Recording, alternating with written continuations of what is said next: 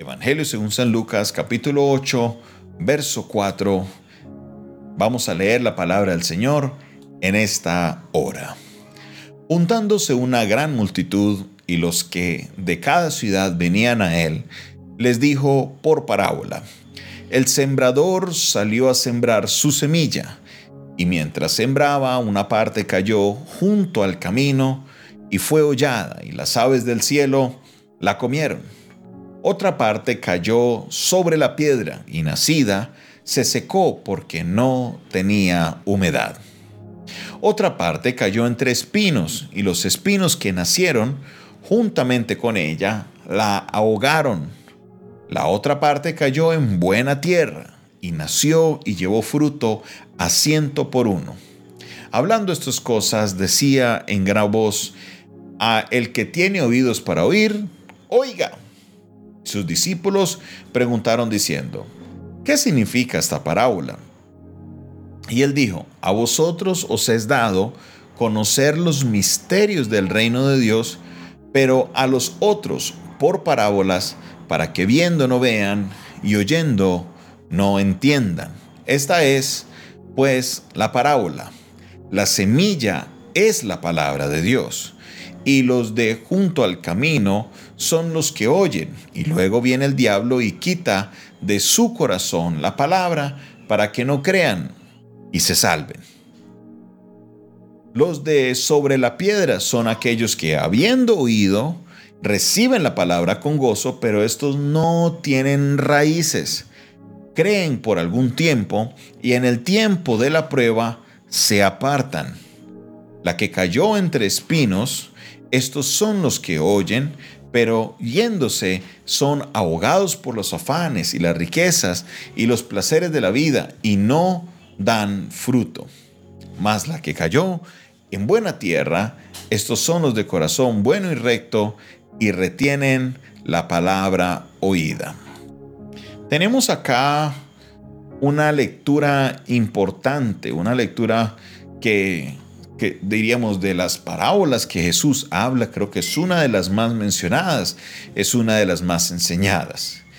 Como el propósito de este espacio es enseñar la palabra, es clave que nosotros entendamos la naturaleza de las palabras primero antes de interpretar la parábola. Jesús nos está diciendo que la parábola es una manera de él explicar las cosas, una manera en la que Jesús hablaba para que el pueblo pudiera escuchar, pudiera entender. Por definición teológica, las parábolas son conceptos celestiales que son explicados de una manera terrenal para que los que están en tierra puedan comprender de alguna manera cómo funcionan estas cosas. ¿Por qué razón esto es importante comprenderlo? Porque el reino de los cielos es un reino que es mucho más grande que nuestra mente. Es mucho más grande que nuestro entendimiento. Es mucho más grande que nuestra inteligencia. Esto nosotros debemos entenderlo porque el reino de los cielos, en otras palabras, no lo vamos a poder entender con solamente una mente fácil, no. Jesús nos explica en parábolas para que podamos comprender lo básico, el concepto de aquello.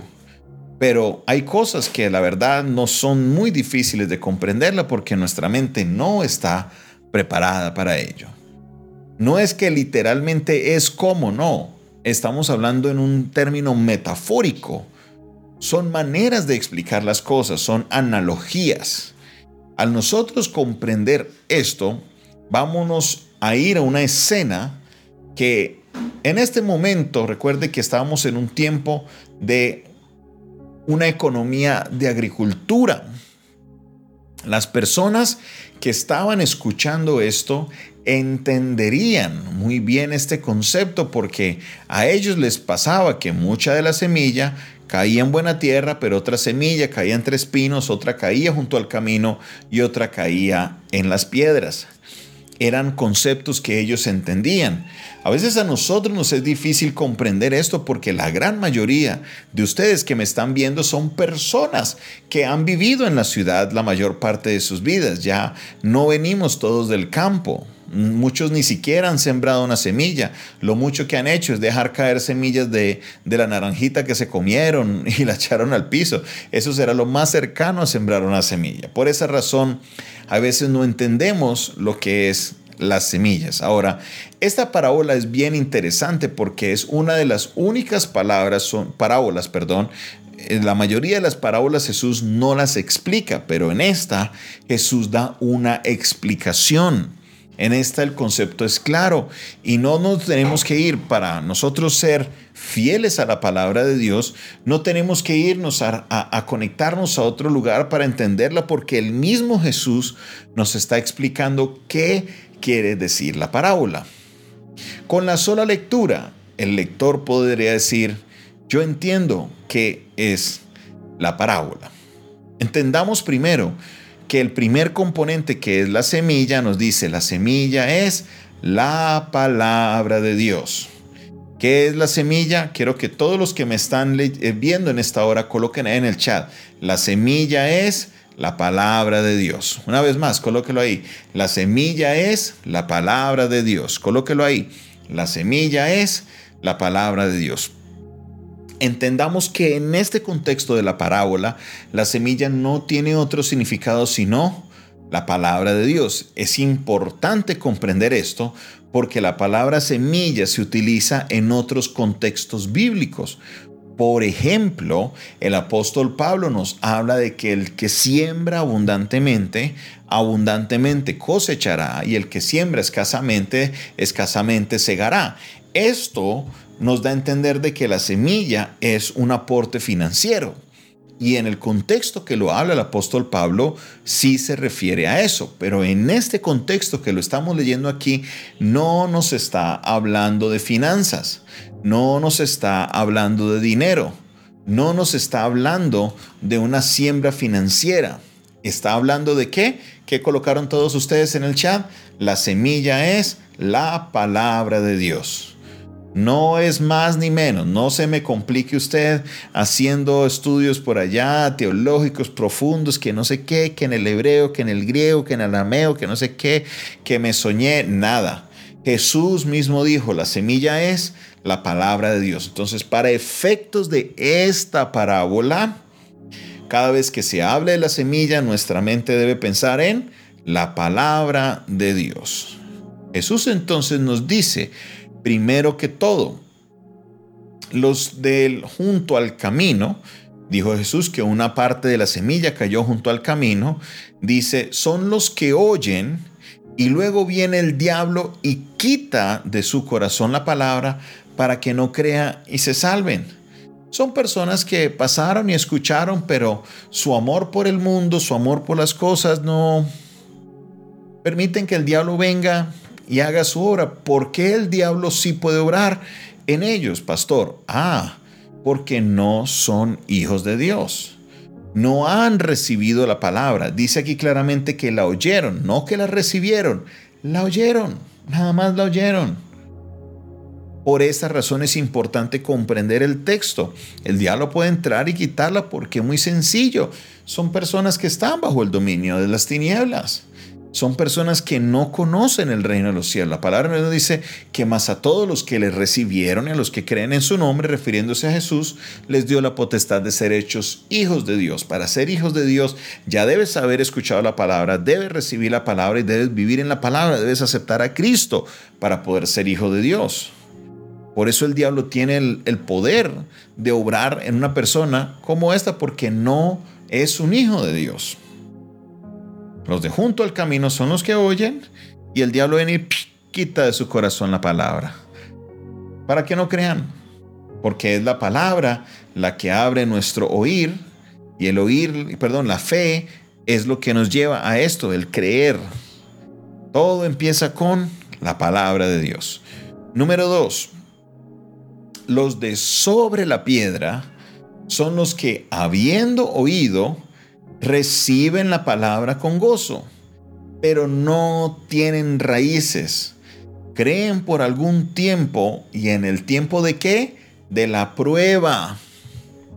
En el tiempo de la prueba qué? Se apartan. Aquí yo quiero enfocarme y quiero quedarme en un rato meditando sobre este, este pedazo. ¿Por qué razón? Porque nos está diciendo que los que están sobre, los que cayeron en piedras o en pedregales, como aparece en, otra versión, en, otros, libros, son aquellos que reciben la semilla, pero como no echaron raíz, porque están en una piedra, la, raíz no puede atravesar la piedra, viene y crecen, pero se caen rápido porque no hay estructura que pueda sostenerlos. Estas son personas que llegan al Evangelio, reciben con gozo, reciben a Cristo y arrancan con toda, van el domingo, pasa de todo, ve, viene la alabanza, la adoración, pero viene el tiempo de las pruebas y ¿qué pasa? Se alejan de Dios. En el buen tiempo de la prueba, ¿qué sucede? Se apartan. ¿Qué sucede? Se apartan. Muchas personas pasan por esto. Curiosamente, la gran mayoría de las personas que recibe la semilla pasa por este filtro. Posiblemente tú, mi amigo y mi hermano que me estás escuchando, estás pasando una prueba y has considerado decir, ¿hasta cuándo con esto? Ya no aguanto más. No, esto ya me tiene aburrido esta prueba. Si tú en este periodo de prueba has pensado apartarte, serás aquellas, aquellos como piedra que recibieron la semilla, pero al no tener raíces, ¿qué pasó? Se cayó la planta. ¿Qué pasa al no tener raíces? Las raíces son la palabra de Dios en lo que nosotros basamos nuestra fe no en la emoción, en el momento, ah, qué rico, qué chévere, el culto, qué bueno, hay fe, y salimos de la iglesia y estamos otra vez en las mismas. No, eso no es del tipo, del tipo de fe que permanece, este es el tipo de fe que está sobre la piedra porque no hay base. Viene cualquier situación y se cae. ¿Por qué? Porque no habían raíces, no había estructura que le sostuviera. Estás pasando una prueba y has pensado tirar la toalla, pues quiero decirte que tu terreno es un terreno que está lleno de piedras. Es un terreno que no tiene cómo echar raíces. Es un terreno en el cual no habrá fruto. ¿Por qué? Porque no había una base, un fundamento. el tallo no tenía de qué sostenerse. No había palabra para que se pudiera sostener. Todo era basado en la emoción. Y quiero que hoy como creyentes reflexionemos en este punto. Sí, hay dos terrenos más que los debemos de estudiar, pero quiero que en este punto, porque sé que muchos de los que me están viendo en esta hora, tú amigo que me estás viendo en esta hora, a lo mejor tú eres un terreno que tiene muchas piedras. ¿Por qué? Porque en el tiempo de la prueba has pensado tirar la toalla. No es la hora de tirar la toalla porque sé que tú te consideras que eres buen terreno. Y si tú crees que eres buen terreno, no puedes tirar la toalla. Así se demuestra que somos buenos terrenos, que en los tiempos de la prueba permanecemos, que en los tiempos de dificultad permanecemos. No nos dejamos llevar de la emoción, no. Sabemos que la palabra nos sostiene en los tiempos difíciles y por esa razón no nos dejaremos llevar por la prueba, para nada. Al contrario, entenderemos que seremos fortalecidos en los tiempos de prueba. ¿Eres tú un terreno pedregoso? ¿Eres tú un terreno con mucha piedra adentro? Yo creo que no. Yo sé que permanecerás en medio de la prueba. Dice el tercer terreno, la que cayó entre espinos, estos son los que oyen, pero yéndose son ahogados por los afanes, por las riquezas y los placeres de la vida y no llevan fruto. Son personas que oyen, reciben la palabra, pero ¿qué sucede? Vienen todas las cosas, los placeres de la vida, todas las cosas que se categorizan como los placeres del mundo y nos siguen, nos llaman la atención y estamos en el Señor, pero nos sigue el mundo llamando la atención y estamos con Dios, pero nos sigue llamando el mundo. Y esto es algo difícil y peligroso. ¿Por qué razón? porque eventualmente estos espinos que son los que nos están rodeando, los afanes de este mundo, ahogarán la planta y la planta no llevará fruto. Por último, está la que cayó en buena tierra. Dice, estos son los de corazón bueno y recto y retienen la palabra oída y dan fruto con perseverancia. Esto es algo maravilloso leer esta parte. ¿Por qué? Porque la clave para nosotros saber si somos buen terreno va a ser el fruto.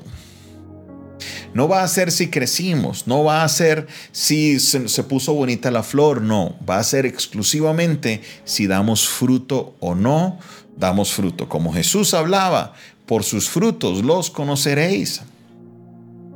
La gran pregunta que tenemos aquí es esa. ¿Estás dando fruto? ¿Vas a llevar fruto? Si vas a llevar fruto, entonces la palabra de Dios establece que tú eres buena tierra. Pero si no estás preparado para dar fruto, entonces no eres buena tierra. Quiero que entendamos eso profundamente. Es importante que demos fruto. No podemos quedarnos sin dar fruto. ¿Por qué? Porque el fruto será lo que distinguirá si somos buena tierra o no. Nosotros no somos ajenos a eso. Si usted compra una finca y empieza a sembrar y esa tierra no le da, usted dice automáticamente, esta no es buena tierra. Pero si al contrario te pasa como la finca que tenemos nosotros en la iglesia, la finca Ríos de Agua Viva, que le sembramos café, frijol, naranja, limón, limón mandarino, eso da guama, papaya, allá también se da la yuca, la racacha, y ha visto los frutos que da, son frutos grandísimos y buenísimos. Se puede decir que nuestra finca es buena tierra. ¿Por qué? Porque da buen fruto. Asimismo Dios mirará nuestro corazón. ¿Y cuál será el fruto que da? Fruto que dará al 100 por uno, como nos dice la explica, no la explicación, sino la narración de la parábola. Recuerde que aquí no está hablando de una ofrenda financiera, aquí está hablando es de la palabra, el fruto que dará. Entendamos muy bien y hagámonos la pregunta nosotros mismos, ¿qué clase de fruto soy yo? ¿Qué clase de tierra, perdón, soy yo? ¿Qué clase de terreno soy yo? ¿Soy terreno que doy buen fruto? ¿O soy terreno que simplemente no da fruto? Dios quiere que seamos buen fruto. Y tú, mi hermano, mi hermana, debes permanecer para que así tu vida sea un buen terreno para la gloria de Dios. Padre Celestial, te doy gracias por tu palabra, gracias Señor porque nos hablas por medio de ella de una manera clara, de una manera directa, y nos lleva Señor a analizar nuestras vidas, Señor, porque queremos y anhelamos ser buenos terrenos, pero muchas veces nuestras acciones demuestran lo contrario.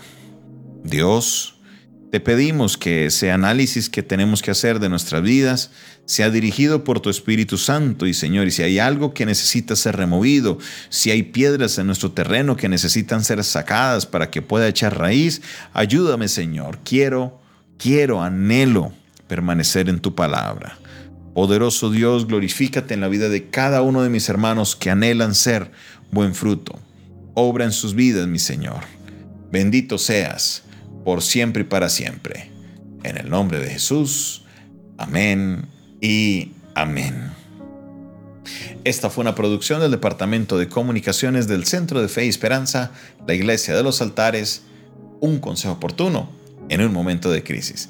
Se despide de ustedes su pastor y amigo Jonathan Castañeda, quien les invita para que ustedes, si esta palabra fue de bendición para su vida, le dé el dedito arriba, el me gusta, comparta este video, comparta este audio. Sé que Dios va a bendecir tu vida. Recuerda, me puedes escribir al 316-617-7888 y aprender un poco más de nuestro ministerio. Que Dios te guarde, que el Señor siempre esté contigo.